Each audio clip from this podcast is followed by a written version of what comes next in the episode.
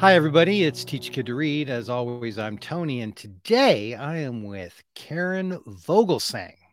She works with Arise to Read. She is the executive director. Arise to Read is located in Shelby County, outside of Memphis, Tennessee. And Arise to Read is an integrated uh, literacy program that we're going to hear about a little bit today. Karen is a mother and a grandmother, and she loves to talk about her grandkids and their adventures in the pool and on pirate ships and lots of good stuff. Um, Karen really is a literacy and education superstar. She has been the um, the Tennessee Teacher of the Year. I think you were Shelby County Teacher of the Year as well, weren't you? One year. Yeah, the way that kind of starts out, the the state is divided into nine core regions. So you kind of start out for your district, and then um, then you're selected for the core region. Then from the core region, they divide you into um, West Tennessee, Middle Tennessee, and East Tennessee Teacher of the Year. And then from there, it's Tennessee Teacher of the Year. So I am the 2015 Tennessee Teacher of the Year. Well, I mean, how can you add to that?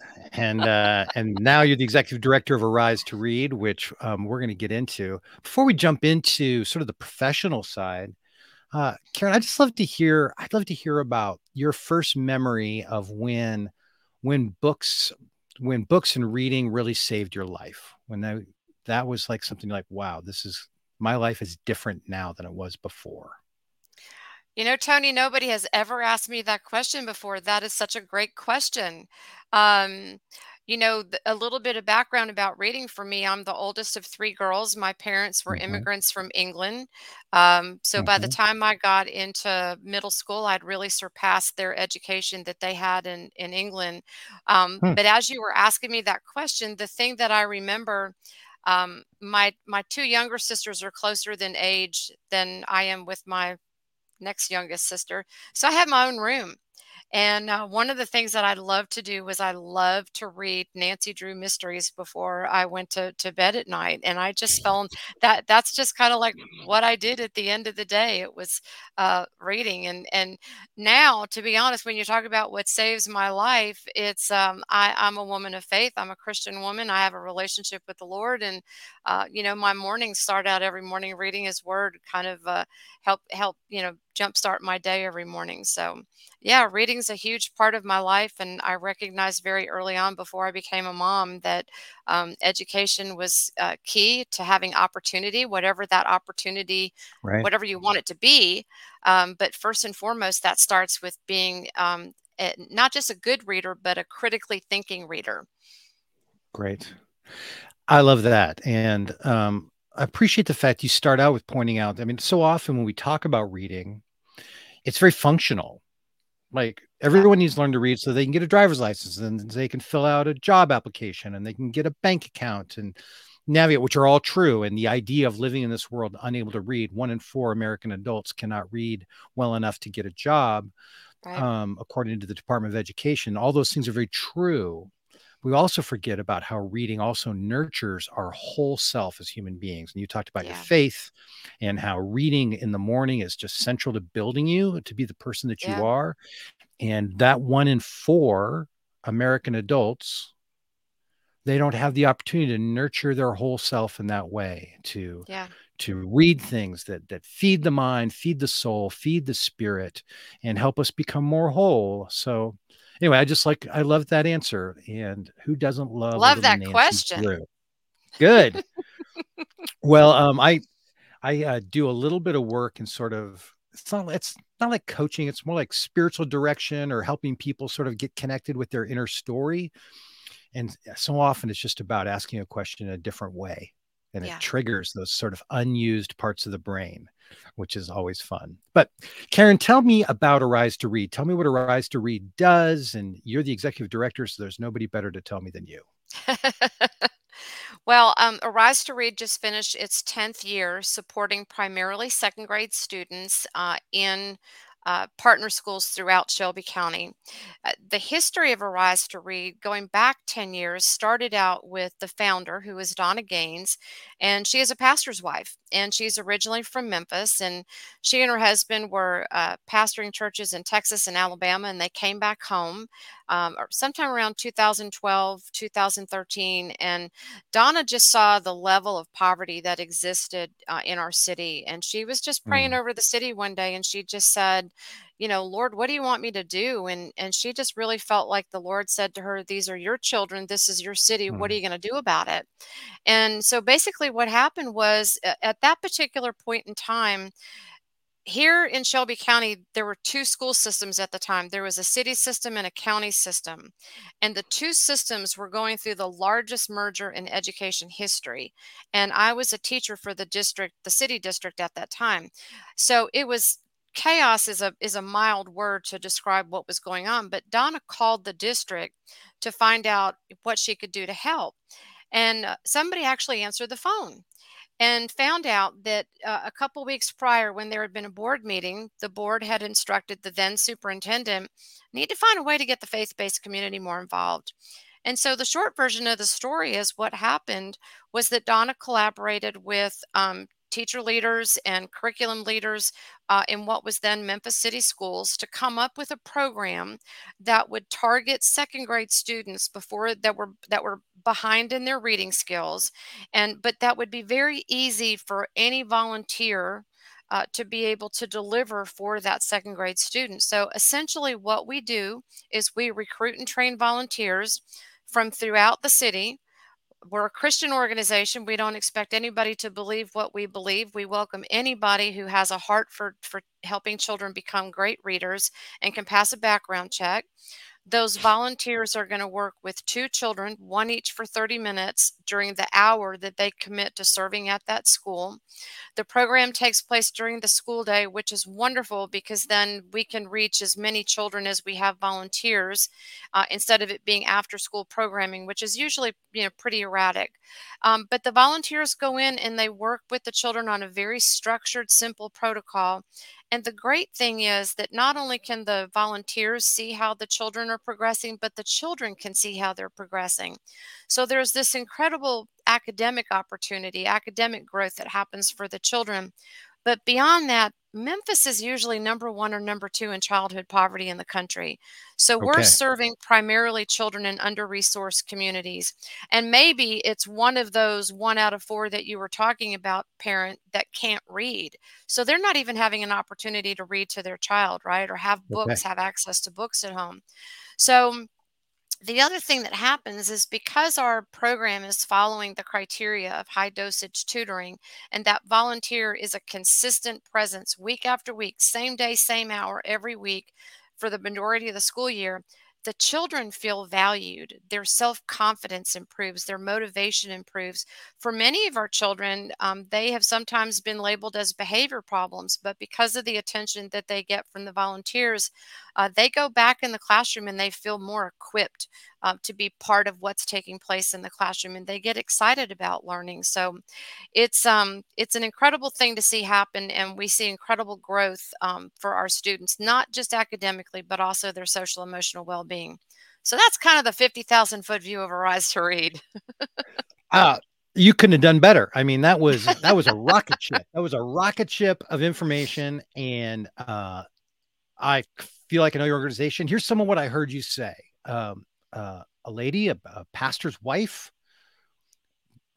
realized that there might be a need, that there might be a need in her neighborhood. Uh, her neighbor, a way to love her neighbors, maybe her mm-hmm. forgotten, mm-hmm. under-resourced neighbors. And we like to say there's nothing, there's nothing less threatening than an eight-year-old child.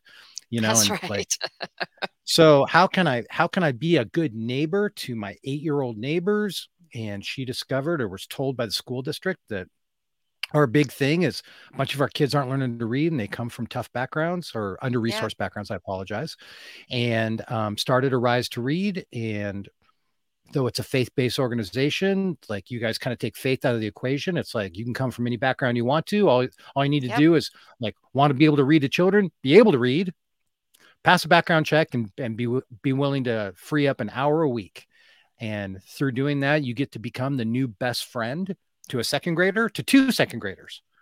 And each of those yep, second graders, second graders. Get, they get a new best friend, a new reading buddy who not only helps them work through the reading process and the academic growth process to hit their benchmarks so that by third grade, they are they are up to benchmarks and then they can survive the school system and yep. the chances go up exponentially as far as getting through school and not dropping out and not only that but but kids get um, affected emotionally and relationally mm-hmm.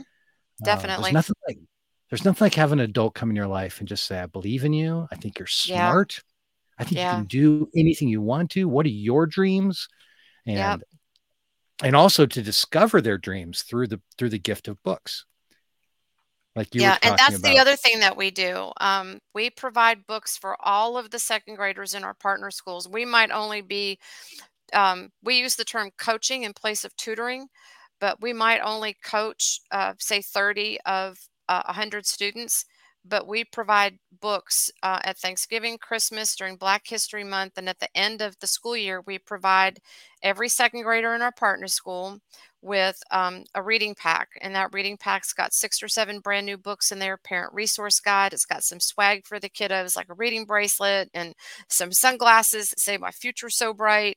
Um, you know, just because if we, we know that if children have access to books, and they open those books, they can maintain their reading gains. And how do you fall in love with reading if you don't have access to books? And we know the stats 61% of low income families have no books in the home. I mean, so many of our families are worried about keeping the power on or how they're going to pay the utility bill or how right. they're going to pay the mortgage, how the, where they're going to get food from that weekend that books you know are an absolute luxury so that's something that's critically important to us at arise to read that we get books that um, our children can see themselves. We want them to have access to fiction and nonfiction, chapter books, single read books, um, books that integrate science and social studies topics, because uh, we want them to fall in love with reading. And we hear stories where the children have shared them with their younger siblings and, um, you know, read the books to their younger siblings to get their siblings excited about reading. So that's really exciting when we hear stories like that. This is uh, just so everybody knows this is the first time i've ever met karen. Like i've known who she is for a couple of years. This is the first time i've ever met her. And like this is the best conversation ever. Like you, oh you are so goodness. on it. Did, did you say that did you say that like even if only a third of second graders are in your coaching problem uh, pro- coaching program that every second grader gets the gets the packet of books that they all get the that all of the second graders will get books at, at Thanksgiving, Christmas, Black History Month, and the the reading bag at the end of the year. So they'll go home with on average somewhere between 10 to 12 brand new books, all the second graders. That's amazing. It's a lot I of books. yeah, and and you're and you're blessing families and then if multiple kids go through your program, you're just filling that house with books. With books. Yeah. Um so what and that's thrilling. And I don't even sometime you and I'll talk about how you're funding all of this because I'm super interested in that. Actually, do you want to talk about that at all?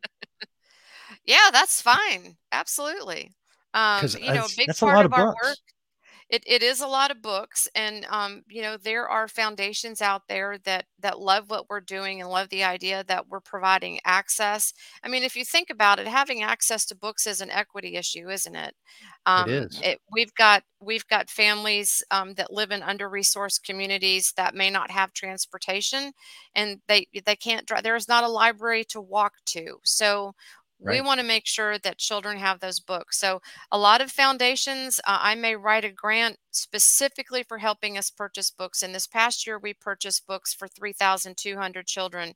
So, that's roughly 32,000 books.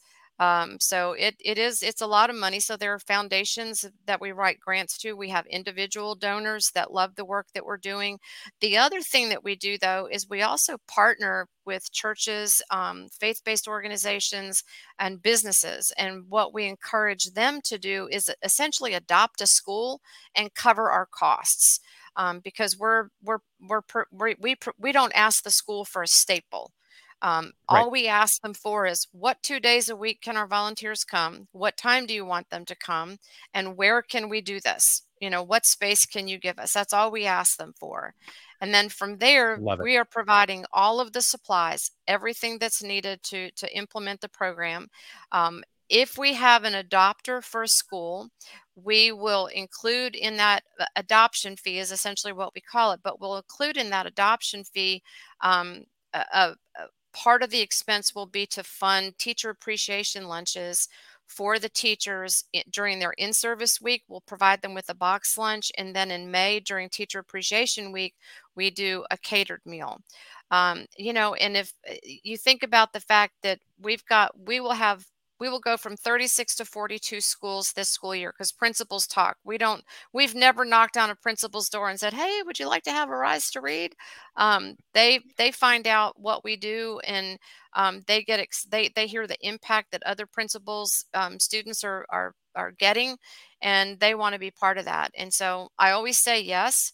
Um, but you know, with the number of businesses and faith based organizations, it wouldn't take much if we had 42 of them each to adopt a school and help cover some of our costs there. But yeah, um, so the fundraising is really individual donations, uh, grants, um, and then having these uh, faith based and business adopters, which that's the smallest part of our funding base.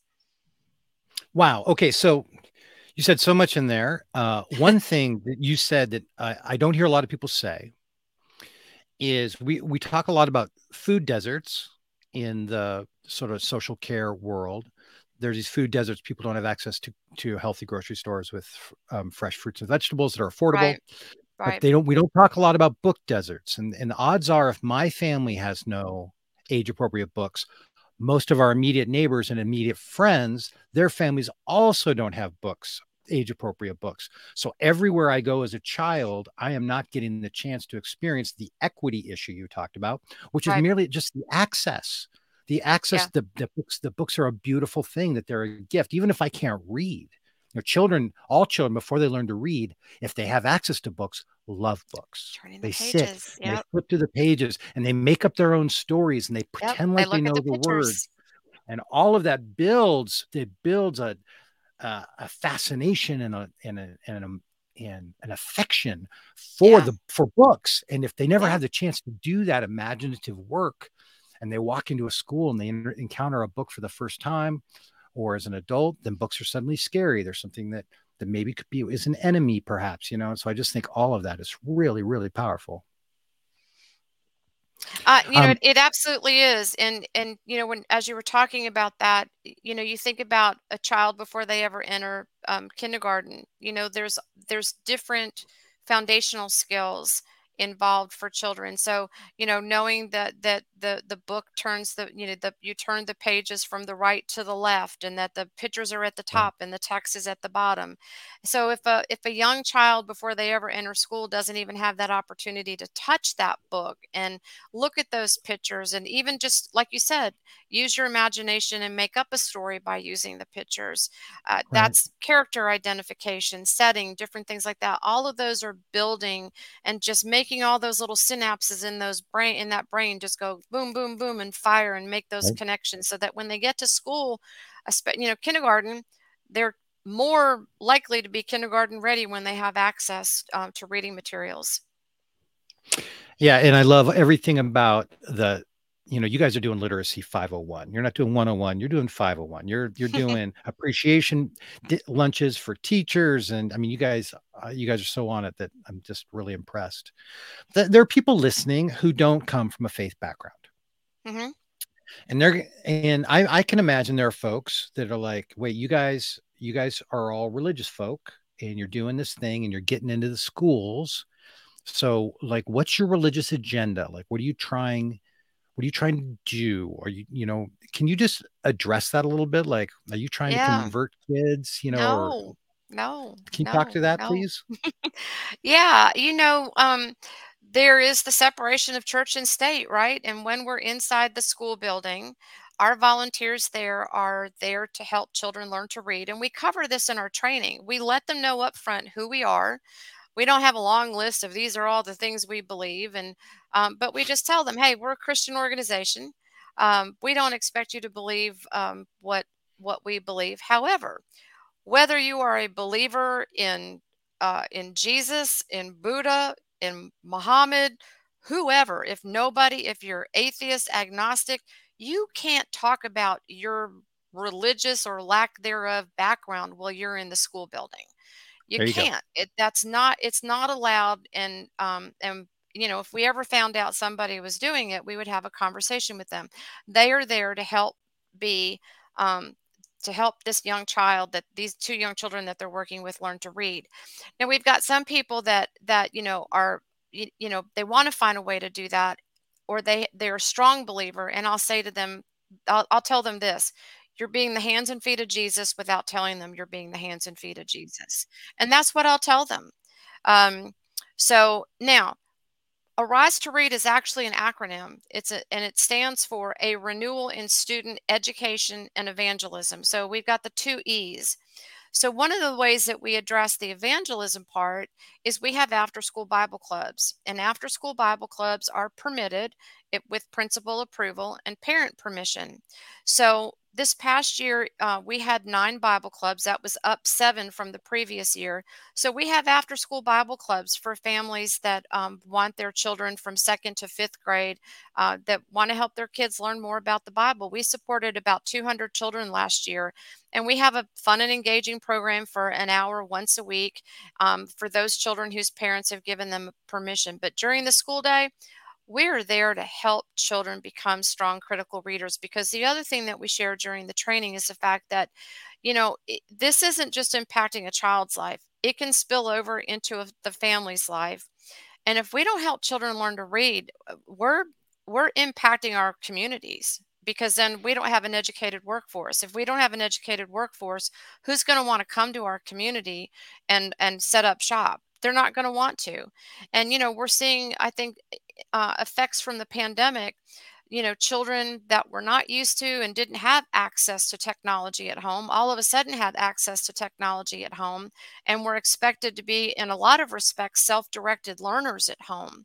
Um, and they just got further and further behind and you know, you know the stats. If we've got two out of three kids in fourth grade not reading on grade level by the time they leave fourth grade, they're likely going to be incarcerated or they're going to need government assistance or they're going to be out there on the streets making some really bad choices. So, reading affects all of us. Somebody's ability to right. read affects all of us. Okay, so much in there. There is a ticking clock, and when you say fourth grade, it's not just, you know, fourth grade as a benchmark and then fifth grade, they have a chance to catch up or whatever. Fourth grade is sort of mm. the end of the road.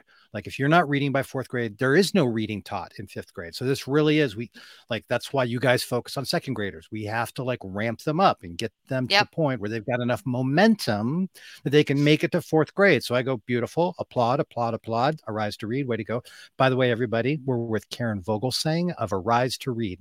Arise the number two read.org arise to read.org um, so in in all of that as you're working through all those things covid hits. You guys have been around 10 years but covid hits in your seventh year or whatever it was.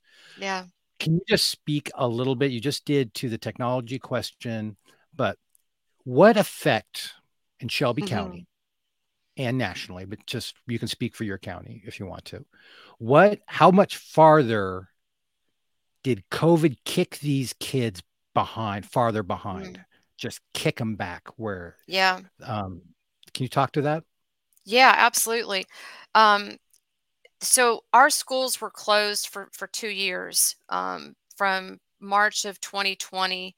Uh, they did not reopen until uh, 2021. So we had 21, 22, mm-hmm. 22, 23, the last two school years. Mm-hmm. When we pre tested the students in 2021, these were second graders that essentially had that did not get the last quarter of instruction of kindergarten and then missed the entire year of first grade and then uh, you know they were expected to be first graders online and then all of a sudden they're sitting in a second grade classroom and normally when you look at our statistics from um, the the years before COVID, typically the students that we serve are easily one year behind. Some of them are sometimes one and a half years behind. Some of right. them can even end up being a solid. They're pre-testing at a kindergarten level and be two years behind. What we noticed in, two, in the fall of 21 when we pre-tested the kids, their pre-test scores, they were with the number of volunteers that we had access to, which was not as many as the as pre-COVID, but we were seeing at least one and a half years um, behind below grade level in terms of of their uh, just of their sight word ability. Uh, right. So very very far behind. This past year, uh, we ended up pre-testing more than 1,600 students because the last couple years we've done a comparative analysis so that we can look at students in our program and not in our program and pre and post test them so that we can get an idea about the impact of the Arise to Read program. And out of those 1,600 students, their their average pre-test score was a, a mid kindergarten level so they were one and a half years behind it's going to be really interesting this fall because this fall we'll have kindergartners that have been in school for their kindergarten and first grade year. It's going to be interesting to see what those pretest scores look like this fall. Um, it would be um, unfortunate if those pretest scores are are still where they were pre-COVID levels. Um, but you know, until we get in there and do that, but that's going to be really interesting to see. Um, but and then as far as COVID goes, the interesting thing that happened for us was um, you know we've got some faith-based partners and one of those faith-based partners reached out to us. They a lot of them around shelby county opened up their doors to be virtual learning hubs so that you know the the critical workers that needed to be you know out there working first responders doctors nurses et cetera et cetera could go to work they needed somewhere for their for their child to be. So a lot of nonprofit partners and uh, faith-based partners opened their facilities to be virtual learning hubs and one of them reached out to us and said we got 35 kids here and they can't read. Can you come help and mm. we had about 300 volunteers. We had about a 1,500 um, volunteer base at that particular time. 300 of them were willing, smack dab in the middle of the beginning of COVID, willing to go into these virtual learning hubs and, you know, mask up and uh, baby wipes and hand sanitizer and sh- plastic shields and the whole nine yards to go in and help kiddos learn to read. And we ended oh, up wow. working with about 300 children that year of, of from all grade levels because obviously those virtual learning hubs they had kiddos from um, kindergarten to high school. So we just went in there and pre-tested them, and if they were below grade level, we just met them where they were and tried to help um, advance their um, their foundational reading skills. Uh, that's incredible testimony to what we're up against, and mm. we could go back any year over the last twenty years, and the numbers would be overwhelming of the number of kids yeah. who were struggling to read um, and how much that puts them behind. But we're not even aware yet of the full impact of COVID on a whole generation yeah. of kids. Yeah. And um, and the the need right now is is maybe greater than it's ever been, at least in modern times, um, because we we're we're still dealing with a wave that hasn't crashed. Yeah. Over us. Absolutely. Absolutely in light of that, in light of the need being so great, I mean, you're down there in Tennessee. I'm up here in Oregon. You know, I'm just in, I'm in just liberal loving, you know, hippie central the country. And I just love it to death up here. But there's a lot of people who are just like, boy, I'm not sure we can trust. Um, I'm, I imagine there's a lot of education leaders, principals, teachers they're like, I'm not sure I can trust religious people to come into my classroom.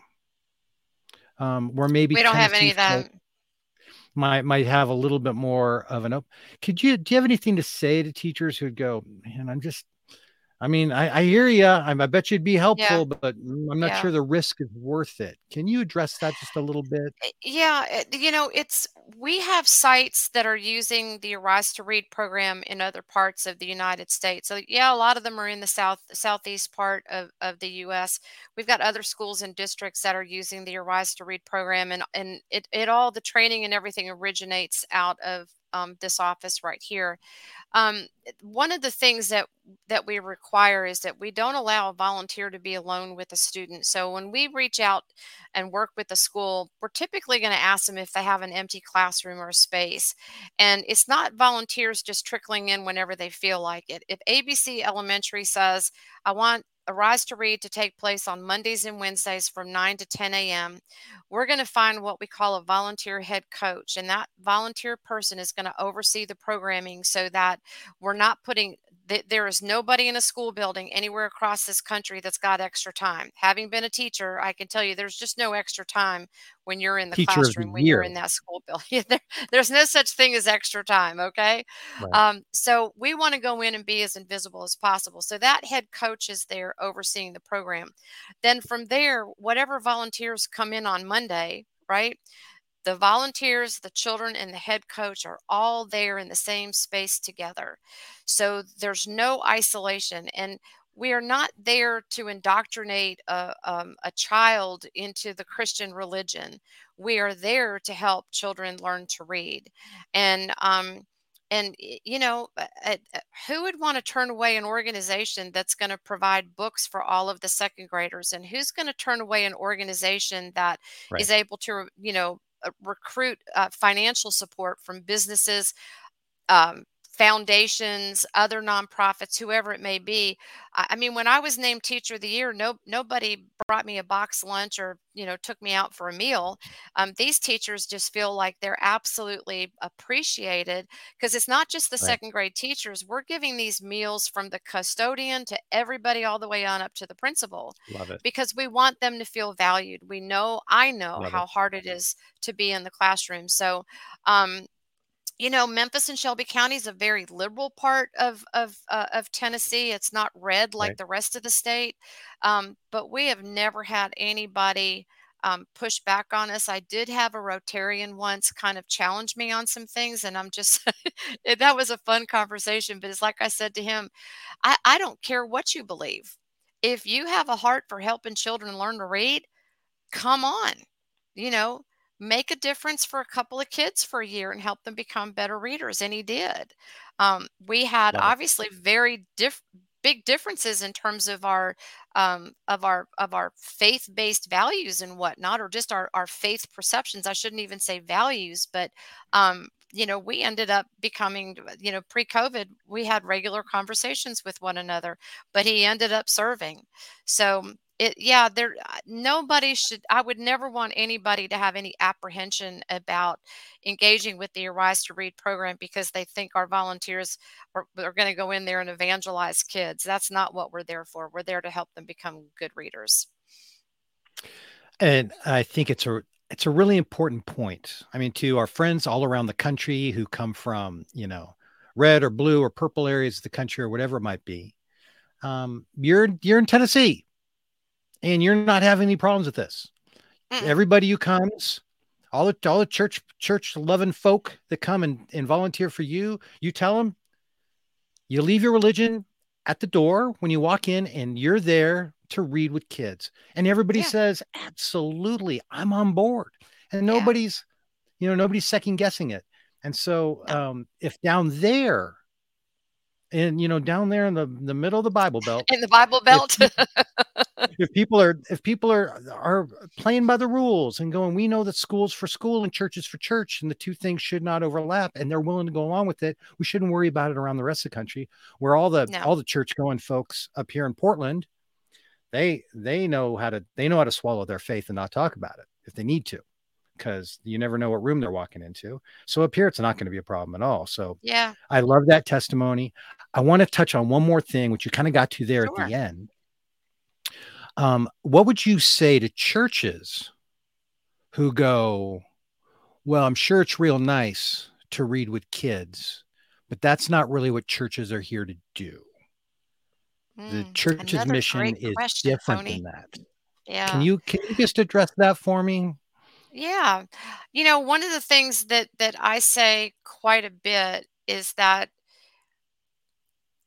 for for me my my heart goal is how are we ever going to get kids to fall in love with the Lord if they don't know how to read? You know, and and if if eh, you know, to me the the first folks that should be out the door helping children read are the folks in our in our faith-based um, organizations and and our business organizations because um, you know again if we want children as christians if we want children to fall in love with jesus and surrender their lives to jesus they've got to be able to read the bible it's the same whether that that child might have a Jewish family, a Muslim family, whatever. They want them to be able to read the text that goes along with their with their religion, right? And this is an opportunity for anybody, regard whatever their faith background is, to just be in service to children to help them become great readers because again it's not just affecting these two children it's affecting the family it's affecting our community so it's a benefit for all of us to help teach these children how to read because they're not going in there reading to the kids that's a wonderful thing to do. They're going in and helping children read. And then for the business community again uh, going back to your point, really by the time I've I've taught first, second, third, and fourth grade, and when I was a first and second grade teacher, if I had kids that were behind, I always encourage the parents let them spend another year with me. I'd always say let them they need another year to cook um, because their foundational skills weren't really strong. It's like in my mind, it's like building a house if you're going to build a house, you're not going to stick two by fours in the sand and think it's going to have a really strong foundation and stay up during a storm. Mm. But that's what we're doing with our kids. We're trying to stick two by fours in sand and go, oh, gee, I hope they can pass that third grade test. Um, and, and then when I moved to third grade, I was already national board certified at that point, but I was like, boy, I wasn't lying because now the kids are transitioning from learning to read to reading to learn. So if they don't have that foundation to be able to read, how are they ever going to be able to read to learn? And then, just like you said, fourth and fifth grade, they're teaching comprehension skills. They're not teaching kids how to, you know, figure out that th is is you know makes the one sound and combine that with at and make the word that. They're like, let's do an analysis and compare and contrast these two characters. That's what's going on in fourth and fifth grade classrooms, not figuring out how to decode a word. So, uh, you know, for for businesses faith based organizations, individual community members, other nonprofits, foundation, government leaders. We've got to address this problem early. We've got to make sure that foundation is solid before they ever get to the third grade. If not, it's going to affect all of us. That's great. And, uh, you know, I'm a, I'm a bit of an academic and I can tell from all time, the books behind you. uh, they're all children's books. I know. I can um, see that. Uh, you know, for for millennia, churches were, ne- you know, they were established next to a school or mm-hmm. uh, religious people who started most of the great universities of the world. Um, yep. And parish parish churches had a parish school. Yeah. And there was this idea that we were responsible for everyone in our neighborhood the flourishing of every person in our neighborhood, not just the people who go to our church. Our parish is our responsibility. And if someone lives inside our parish, they are our responsibility to help them, to bring them human flourishing, to make sure everyone is fed, everyone has a bed, everyone has a hope and a future and a job.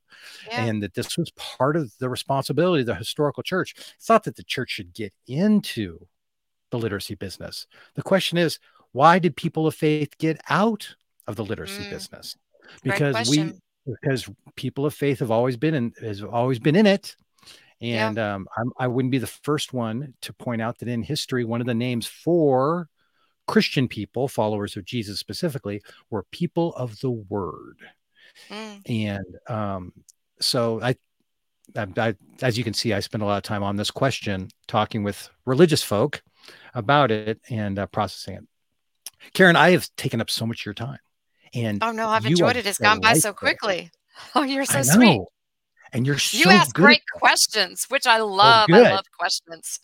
good. So we might have to do this again sometime. But um, right now, to. before I let you go, is there anything you haven't said, like things you're just like, man, this is like one of my favorite things to talk about when it comes to kids and literacy? Or is there anything that you would want to say that you haven't had a chance to say? You know, I guess as you're asking me that question, the thing that's coming through my mind is um, don't be afraid.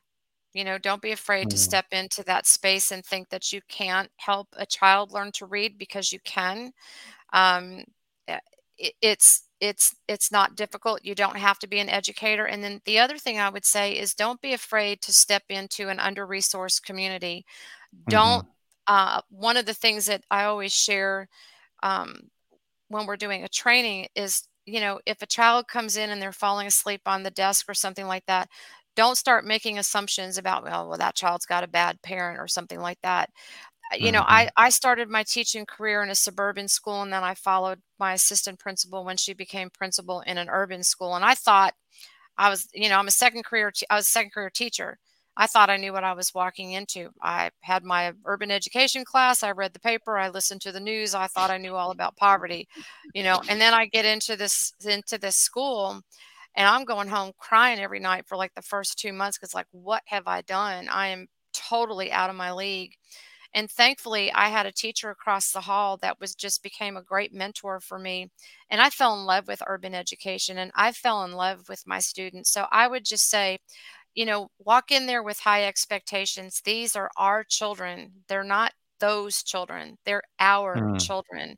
And it's our responsibility to step in the gap, faith based or no faith based person. But it's our opportunity, it's our obligation to step in the gap and help these children become great readers because I told my kiddos all the time, whether I taught first, second, third, or fourth grade, you can do and be anything that you want to be, but first and foremost, you've got to be a really good, strong reader and think about what it is that you're reading. So step into that uncomfortable space and help a child. Um, and the thing that I always hear from our volunteers, they'll say, Karen, I thought I was going in to help two kiddos, but those kiddos made an impact on me. It's a win win situation. And to me, it doesn't get any better than that. That is where we're going to end this. Everybody, um, that is Karen Vogelsang. She is with Arise, the number two, read.org, Arise to Read, arise to read.org. Karen, thank you so much for being here. You were a thank wealth you, Tony.